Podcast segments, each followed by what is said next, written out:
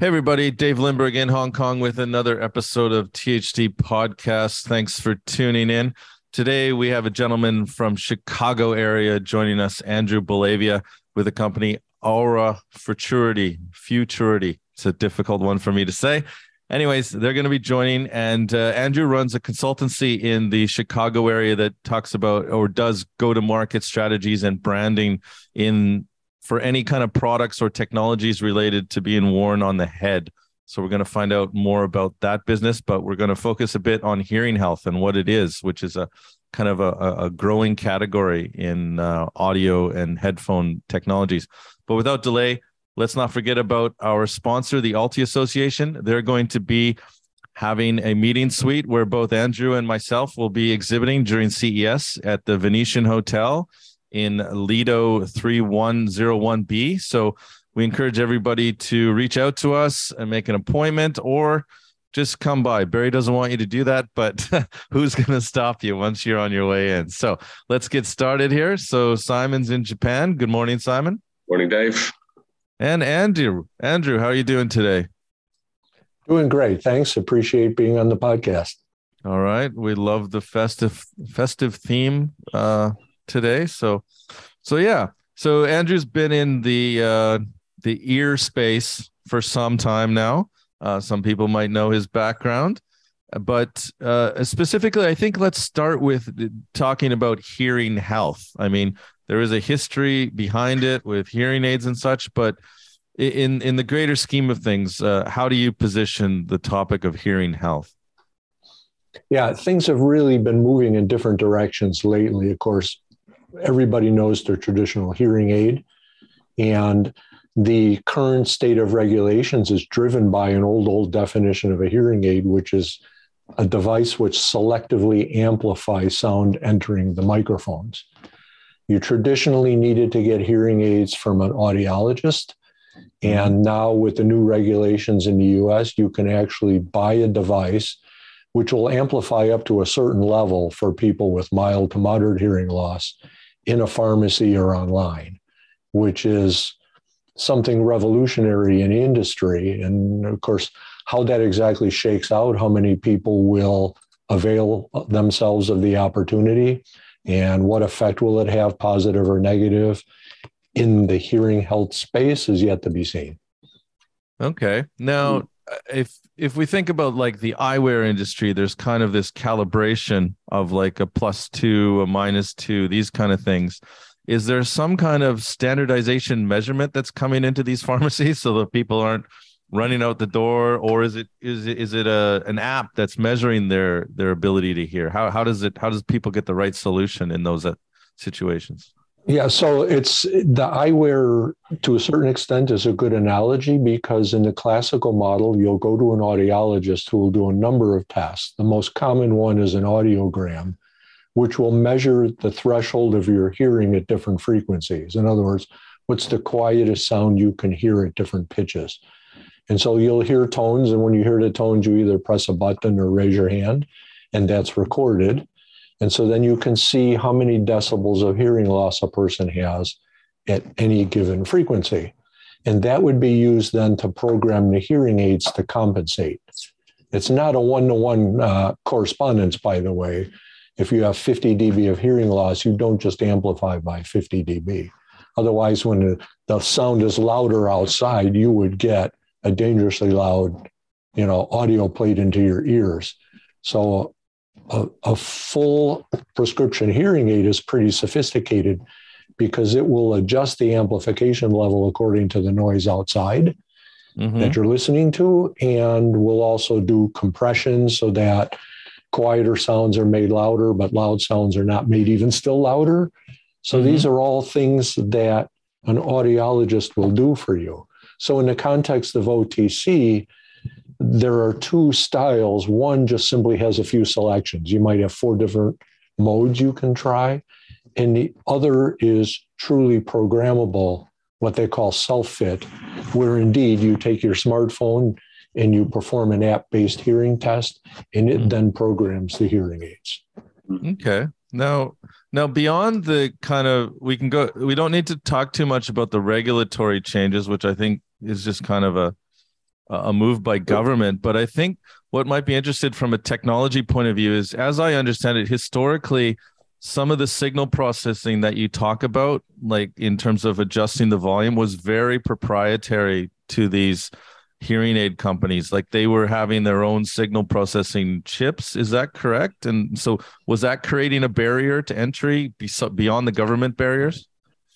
Well, the answer is yes. And until hearables, true wireless hearables developed, the answer was definitely a yes. I mean, there were people doing it with neckbands, for example, Bose's first self-fitting device, the one which they actually used to create the category with the FDA, was a neckband. Mm-hmm. But neckbands aren't particularly popular for people when they're going out to restaurants and whatnot. So never achieved a lot of success, but that was the state of technology at the time to put it in a neckband. And now you can do some of these functions in a TWS device. And as you know, from talking with Gary Spittle, I just listened to that podcast very recently. Mm-hmm. The technology, the processing technology in earbuds is advancing by leaps and bounds. But at this point, you still cannot get the whole mix of features that a hearing aid provides in a true wireless hearable device. So, for example, if you take a typical hearing aid, they're very small. They'll sit behind your ears or within your ear. You can't really even see them. Mm-hmm. And at the same time, the rechargeable versions will give you 18 hours plus battery life, be Bluetooth connected, and the audio processor will have up to, say, 25 or 30 different bands. So you can think of it as a 30-band equalizer, each with its own gain and compression settings possible. So imagine not just having a compressor to prevent loud sounds from getting too loud, mm-hmm. but you have one running on each of those individual bands, which are required, especially when you get into more severe hearing losses. The audiologist really has to tweak the gain and the compression settings at each band in order to make sure you can hear it your best. Because when your ear is severely impaired, you can't just drive it indiscriminately. You can get to the point where the amplification is too high in the slices where you're more severe, and you'll get distortion, which sounds a little bit like speaker distortion, but it's actually your ear doing it. Wow. And so that sort of sophistication with the long battery life and discrete size is still not popular, or still not possible in a true wireless. But when you think about people with milder hearing loss, it's usually situational. You're fine in your home when it's quiet. You have a hard time hearing people in a loud restaurant or pub. And mm-hmm. so then if you're thinking about situational use, you don't need 16 hours battery life. And people on the milder end of hearing loss don't necessarily need all the sophisticated DSP features of a hearing aid. And therefore, the potential for an OTC device to work for them is higher. Okay. Now, beyond the ICs, so were the ICs bespoke for like these Willem Demant and these kind of companies, or were they having something, were they? They still are bespoke, because that's the only way you can get the power consumption down. Right. So they're really ASICs, and otherwise the power consumption would be too high to deliver the long battery life in such a discrete size. Okay. And the other technology that I thought was interesting is, isn't zinc air a popular chemistry or the batteries I'm talking about specifically that you mentioned 18 hours, which is phenomenal. You talk a bit more about that battery technology. Is that unique? Will that transfer over to consumer products, or where do you see that going? Yeah, I don't see, and battery technology is not my strong suit, but what I understand is that the zinc air battery will give you very long life, but it can't deliver high currents. Okay. And that's fine for a hearing aid. And non-rechargeable hearing aids can get 5 days out of a zinc air battery. Right. But the more and more hearing aids are going to rechargeable, just like a true wireless earphone. Right. And there the requirement is to deliver 18 hours plus, so you can wear them all day and then charge them overnight. So you wouldn't be able to power like a Bluetooth radio or something like that and add the hearing amplification requirements. Well, so the zinc air battery hearing aids will drive Bluetooth and a Bluetooth connected hearing aid, but it does cost you in life. It does cost you. And you'll get noticeably lower life out of the batteries if you run the Bluetooth a lot. And this is where rechargeables are coming in handy. My devices, for example, well, I'm streaming to them now, listening to the audio, streaming through them now. Mm-hmm. And if I do podcasts or phone calls or what have you, I can be hours of Bluetooth every day while using them for their hearing function, and I'll still get 18 hours battery life out of them. So it's enough. It only has to last until I go to sleep. Okay. So would there be any other technologies from the history, like beyond the DSP power that's needed and battery power that's needed? Is there anything else that's unique in maybe the balanced armature technology or something about hearing aids that we might see transfer over into consumer? So you're seeing some of that already. You're right. The balanced armature receiver is used in hearing aids because of the small size, low power consumption, and high output. But their use in hearable devices is a little bit different, because in exchange for the very small size, which allows you to, for example, put the receiver directly in the ear, or the balanced armature speaker in the hearing aid world, they're called receivers. Mm-hmm. It's not possible to get enough output to drive effective ANC with them. Okay. And so when you see a device which is also expected to play music and have ANC, will typically use a dynamic speaker, sometimes in a two-way configuration. So you'll have a very small balanced armature tweeter, but then you'll have the dynamic speaker as a woofer to be able to drive the high output needed for ANC. Okay. And so as these things move along, so where are we at in terms of the legitimate products that you would see in the market that you would call, like, what would you call it, hearing assist, or what stage are we at in and also in some of the definitions I think would be useful, because hearing aid, I think people understand that it seems to be something from an audiologist, but then like where's the next step? Like, where's the middle ground, I guess, is a good place to start. That's the real interesting thing, really, because a hearing aid is a device which can selectively amplify the microphone input. And it was traditionally provided by an audiologist. Mm-hmm. And now you can get the over-the-counter version where the app will do the programming. But there are a lot of emerging technologies for solving hearing problems that don't rely on selective amplification. These are the things you're going to start to see come to hearable devices in a completely unregulated environment. Okay, so expand on that. Like, so we're just amplifying the entire band? Like, so people just hear more of everything, or how does that, or the app? No, help? That's actually the worst case condition. That's what you don't want to do. Exactly. Regardless of hearing loss level, the biggest problem is the cocktail party problem. Right. And so you don't want to just amplify the noise along with everything else. It doesn't make the situation any better. What you want to do is increase the signal to noise ratio.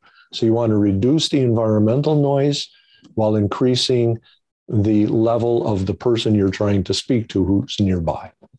Okay. Now, that's an acoustic problem, because in a restaurant, the noise is primarily other people talking.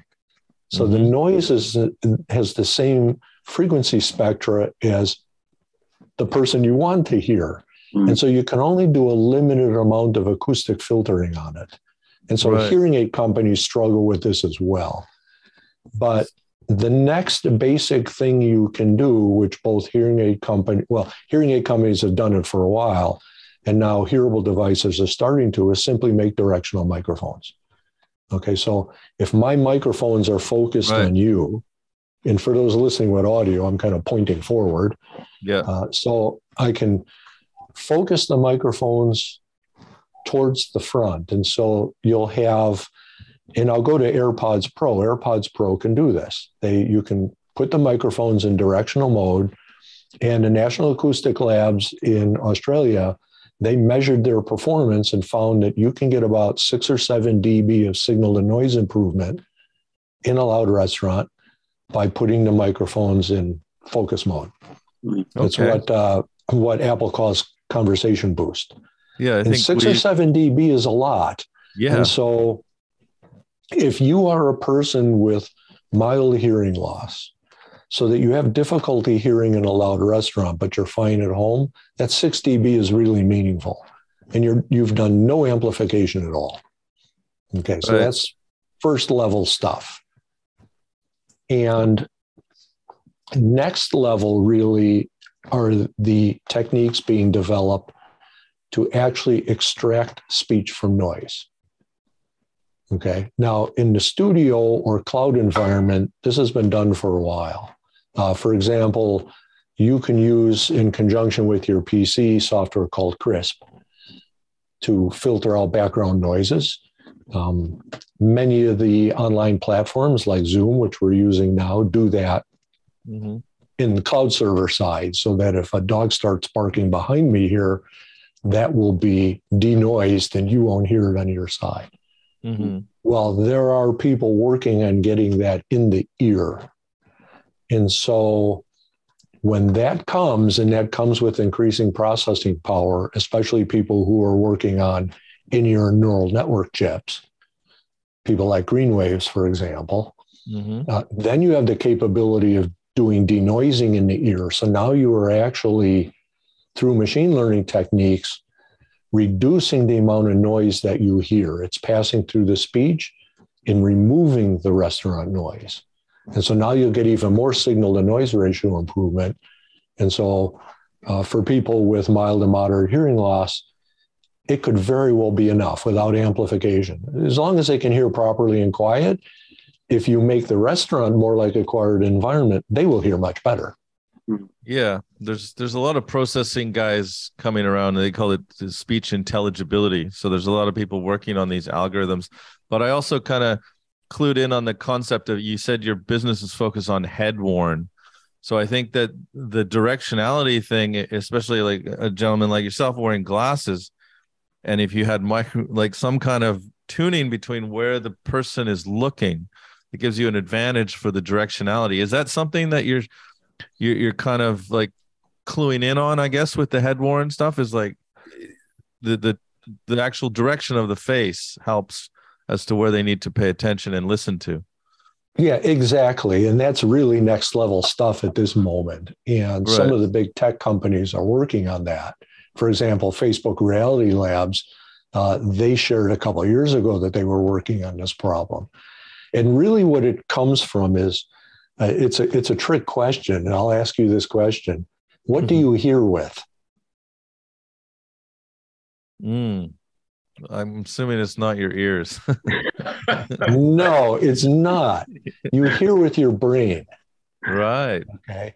Think of your ear as a microphone, or even better, your ear is like a microphone attached to a roughly, 50 band graphic equalizer. So your ear is delivering to your brain a parallel interface at all different frequencies. Okay. So in your inner ear, in your cochlea, you've got the cells, each one picking up a narrow slice of the spectrum and delivering that then parallel to your brain.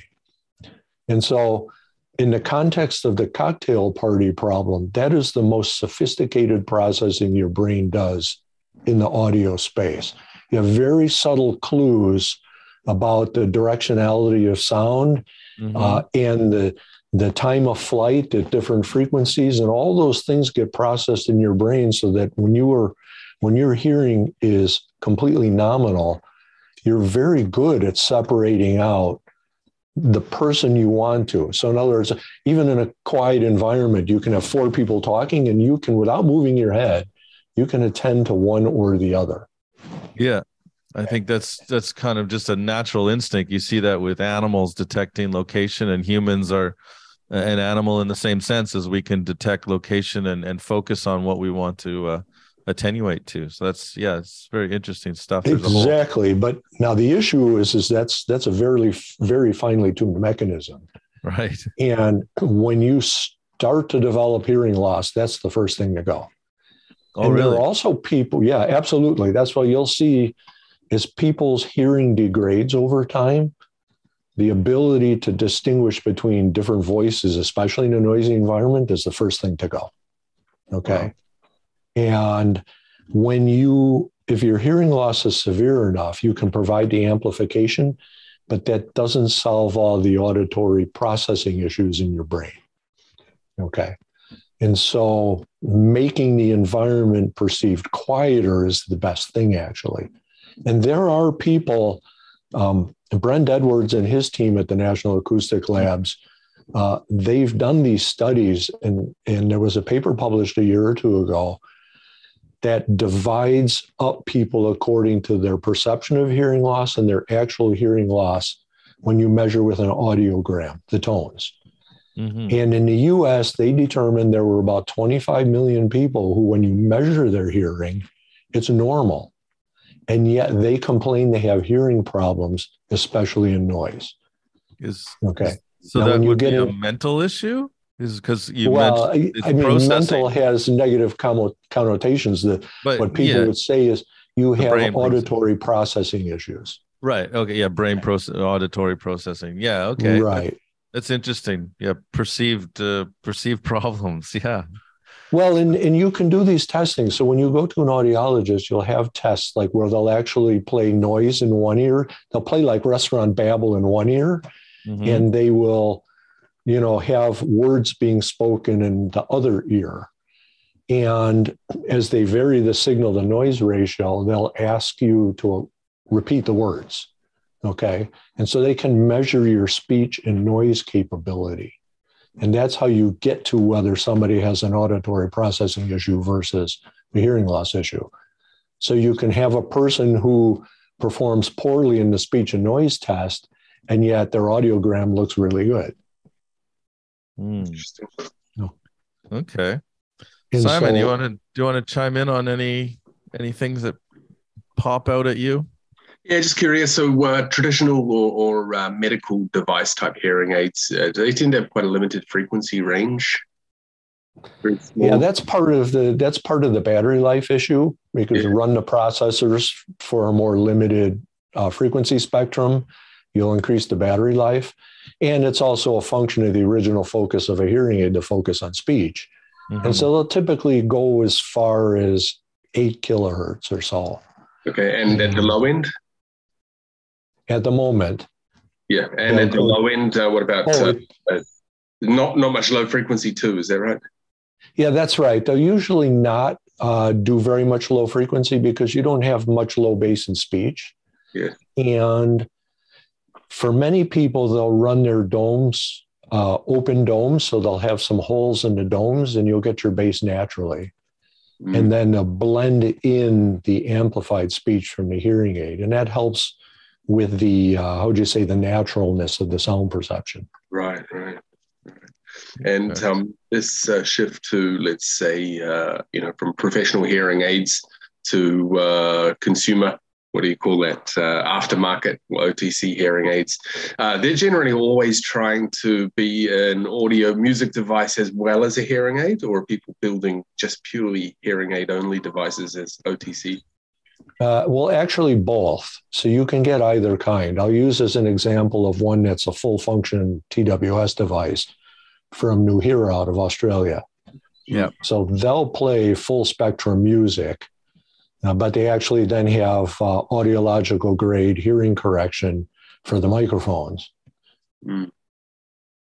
That's interesting. And does ANC play into that as well?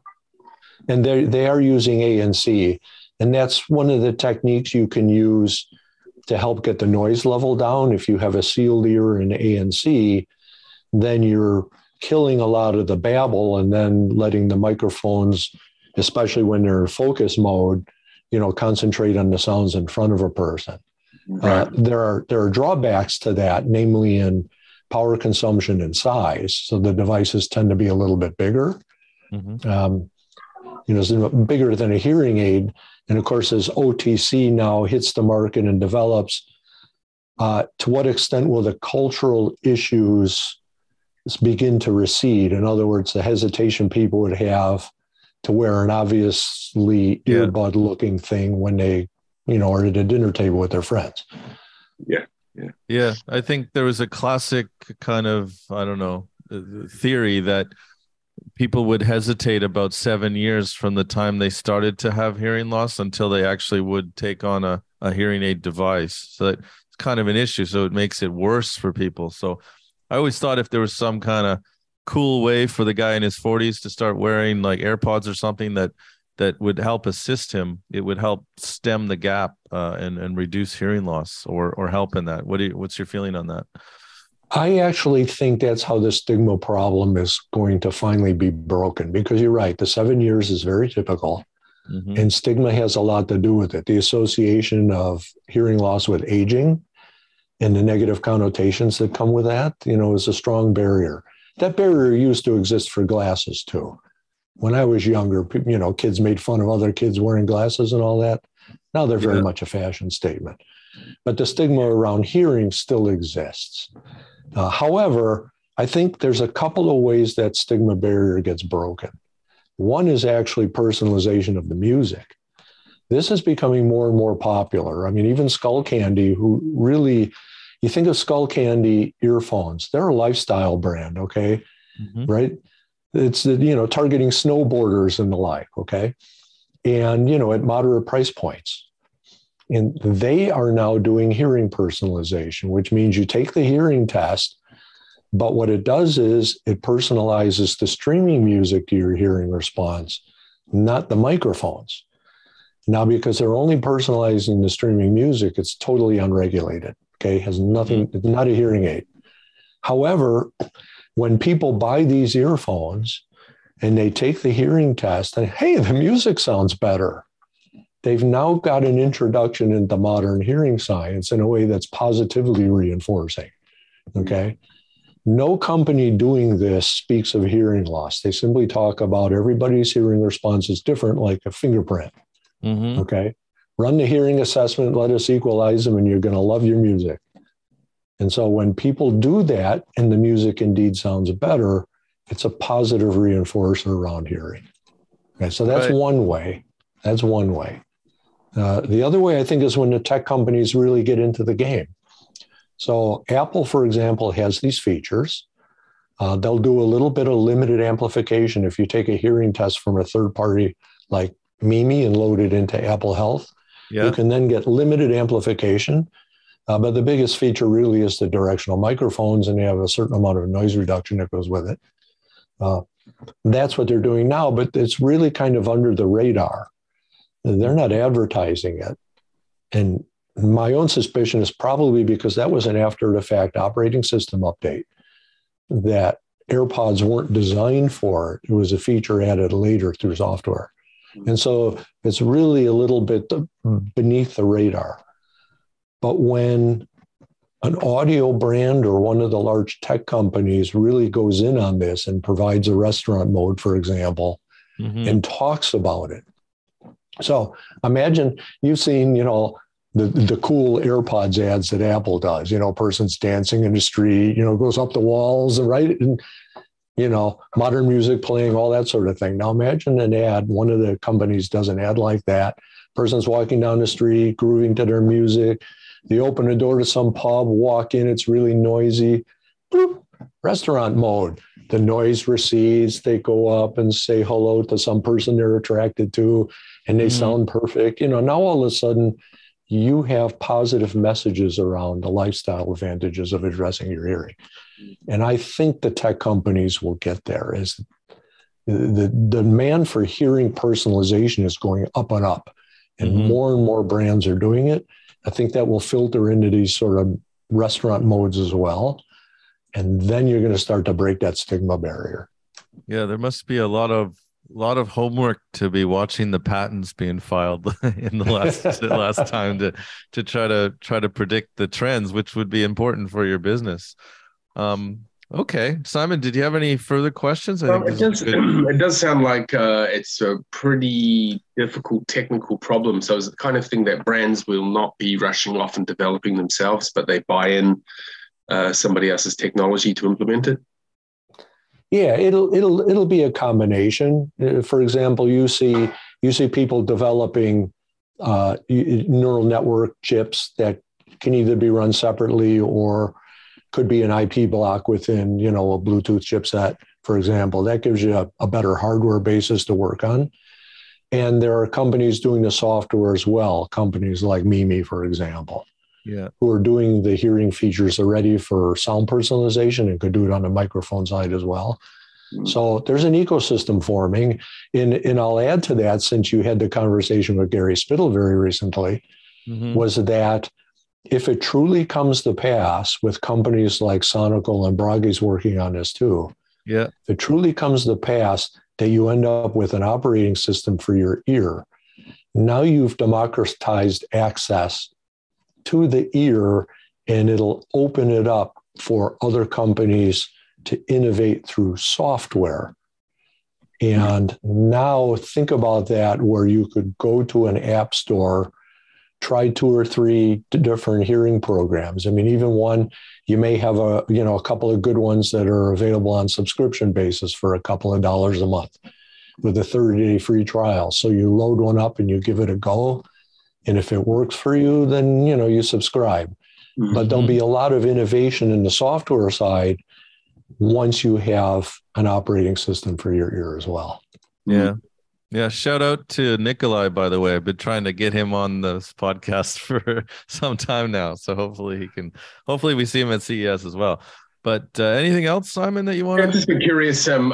I wonder how it works out, because if you take the example of ANC, there's a number of their big brands who have very high performance products. They're performing excellent, but it does tend to drop off pretty rapidly to relatively poor performance. And you know what I mean? A brand that can really invest a lot of technical resource into it can do a very good job. But if you don't, it's not something you can just plug in and get the results that others can. So I wonder if the same would be true for the hearing side. Yeah, you're absolutely right. ANC is so hardware specific that I really don't think you're going to have ANC apps unless you have the means, and smartphones do this, if you have the means of detecting what the earphone model is, and then the program would configure itself for that model. So I can have an ANC app, but I've got to have profiles for different earphone models, which in the beginning wouldn't be terribly hard, because there may only be a half a dozen models running Sonical's OS, for example. And so an ANC app detects which of those half a dozen models, configures itself for it, and you get good performance. And there are people doing adaptive ANC where they're actually measuring what's going on in your ear canal and adapting the ANC performance for your individual ear canals. So it's possible. But the hearing side is a little bit different, because you have a starting point, which is, you know, the acoustic design of the earphone. Okay. Now, at least for amplification, once you know what the baseline response is, you can add dBs to this frequency band or add dBs to this frequency band. Directional microphones gets a little bit trickier, because you have to know the microphone performance and layout. It would have to be the same thing like ANC. But denoising would be perfectly fine. You're taking the input from the microphones and you're running the ML, speech from noise extraction. That should be relatively model agnostic. So there's a lot of runway here for innovation once you've democratized access to the earbuds. Excellent. Okay. Perfect. Thanks. All right. I think this is anything else you'd like to add, Andy, before we call it a day? I think we've really covered some good ground here. I'll only add that a lot of these topics I talked about in an article I wrote for Audio Express, which is coming out imminently and probably will be out before this is published, because it's the pre-CES issue. Okay. And speaking of CES, yes, I'd be delighted to meet with people at CES. I don't have an exhibit table there. I'm using it as a meeting space. And so I may also be at meetings in other locations, but it's easy to schedule a meeting if someone would like. If they go to aurafuturity.com, I've got a place where you can book a meeting directly there. And also you'll see it on my LinkedIn profile.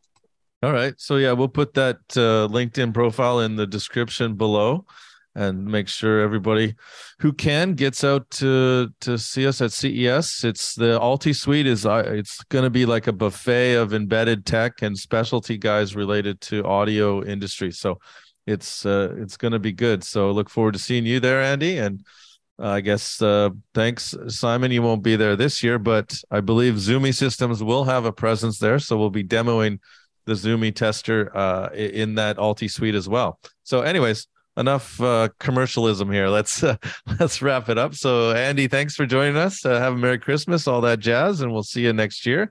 And thanks, Simon. So like, subscribe, share, and we'll see you on the next episode. Thanks, everybody. See you later. Thank you. See you in a few weeks. Bye.